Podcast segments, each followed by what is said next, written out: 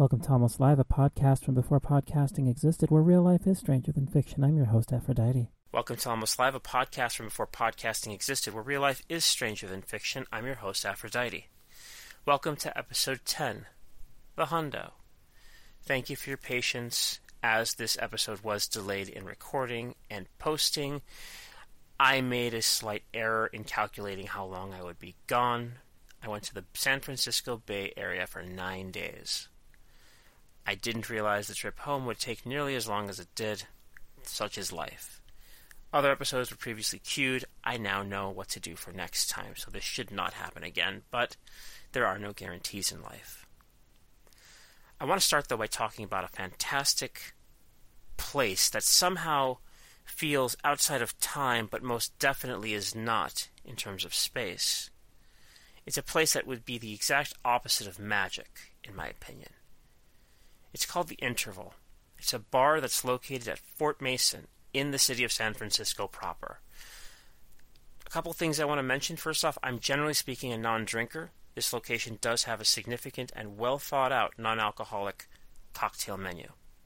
Second thing, of course, is that I don't do ads in this. I genuinely like the place, otherwise, I wouldn't be talking about it the way that I am. I picked up a card from the front door of the interval, and it describes it as a techno utopia bar and cafe in San Francisco for those who like to think while they drink, and I can definitely see why someone from the New York Times would say that. The key about the interval, though, is that it is a place that is entirely honed by technology, because it's the front door of an organization called the Long Now Foundation. The Long Now Foundation has the audacious goal of protecting civilization writ large for the next 10,000 years by projects like the Rosetta Disk, where a metal disk has thousands of human languages written on it in a way that humans can access. Several hundred are located around the world. In 2018, they landed one on the moon, and two years prior, in 2016, they landed one on a comet. The second major project that comes to mind with them is the 10,000 year clock. It's a clock, mechanical, that is supposed to have accuracy to one second in 10,000 years. The engineering challenge of that alone boggles my mind, but it's something that's becoming manifest because of technology. And their entire organization is there in case technology at some point becomes lost so that it can be refound without having to go through everything the hard way again. I liked going there on Friday night, this past Friday. Originally, my plan for this weekend was to try and do Bad Idea Saturday on the road. I put a post up on social media mentioning that I was going to try this project I called The Hundo in Alameda, California, because I met up with a friend that I hadn't seen in eight years for brunch and I thought maybe the streets of Alameda might be conducive to this. But after I went to the interval, I changed my mind. Early that day, I said, I'll be at the interval in San Francisco, 5 p.m., for a couple of hours if somebody wants to participate in the Hundo. The Hundo itself, I'm not going to go into all of the details of. The first reason is that it still is, technically speaking, a work in progress. Part of the hundo is that it is a list of 100 questions that will be semi randomly selected. I only have 40 completed so far. I'll have the rest of them completed by mid January. That's going to be later on as to the reason why. But the other aspect of this in the original design was that this was intended to be an unmediated, analog, offline experience. Something that wasn't meant to be recorded or shared in any way other than as a story. Again, that has shifted slightly. At the bar, I engaged in the hundo with four people. I've done it six times total before I've done this podcast in real life. One was virtual, like I said, originally was intended to be non intermediated by technology. It was supposed to be in person. You can see there's a slight shift there. At the bar, I spoke to a couple, a person that was in a couple because their date chose not to participate, and one of the bar staff. It was an interesting event for a couple of reasons. First off, The questions themselves, uh, I can't go into that right now because that would give away some of the fun. I will say that every person that I participated in this interchange with, where they would pick a number, I would ask the question as it's written, they would give me their honest answer, and I would give them an answer that was not predetermined. Though that did get a little hard. I don't think about these questions after I've written them, which is a very challenging thing to do. I'm the one that came up with or has compiled the questions. Probably the latter would be more accurate. But I also try very hard not to associate them in my normal day to day. Though, in fairness, I have found that these questions have been handy in other contexts. For example, I went to a symposium last Thursday, and one of the speakers was inviting questions during an extended Q&A session as he was very much interested in sharing what he knew. I asked two related questions of the hundo at the table, and not only was the speaker intrigued by these questions.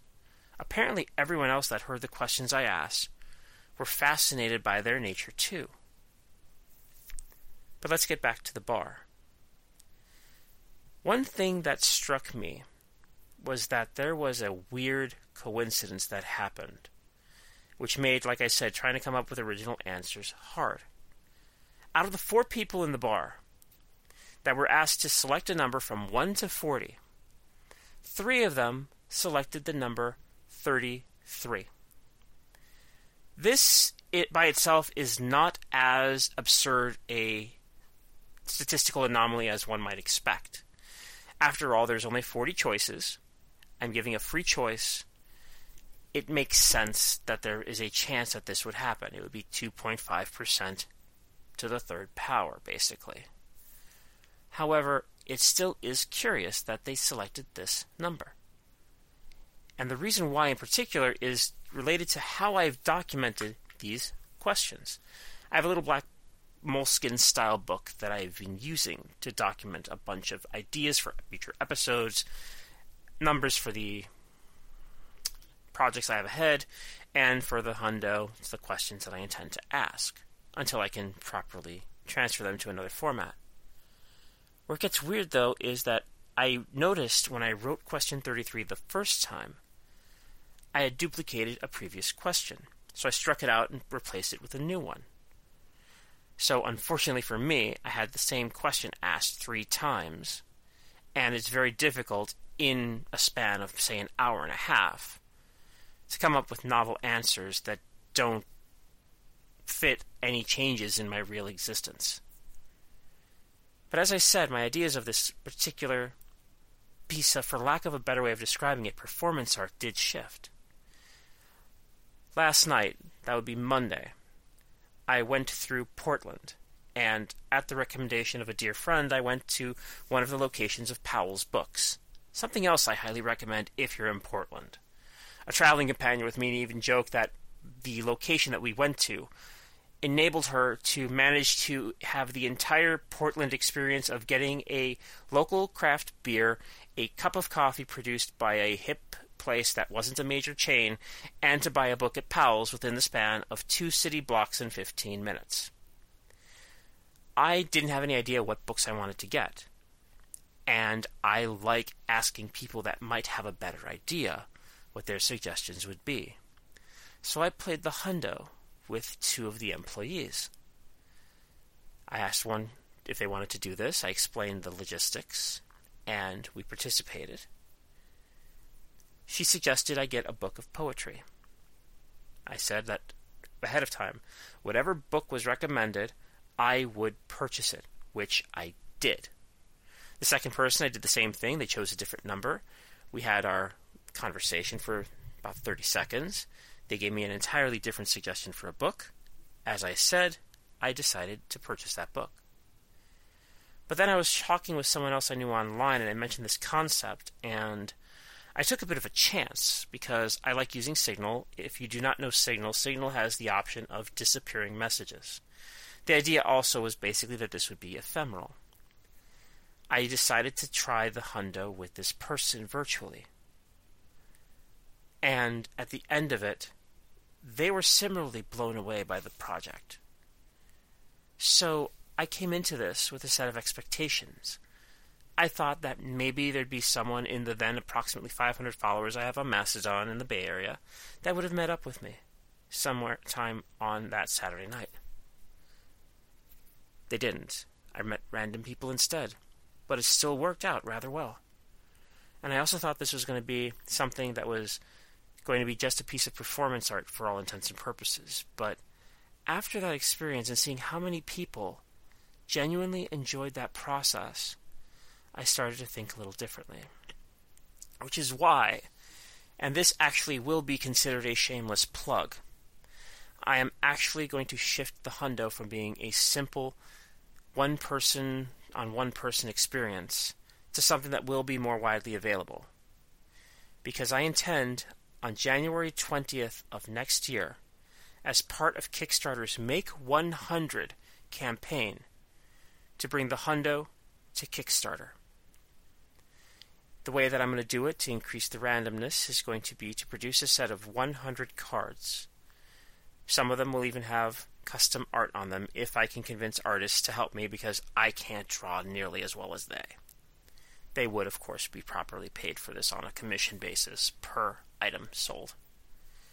Each set of cards would be $100 for 100 questions, and of course, for the Make 100 project, one needs 100 items minimum.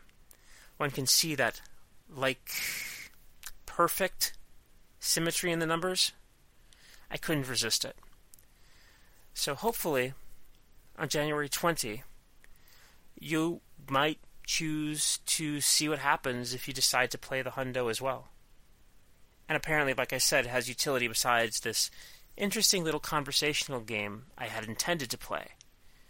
Because as I've looked at these questions a little more, and again, like I said, I know that I've probably seen some of them before.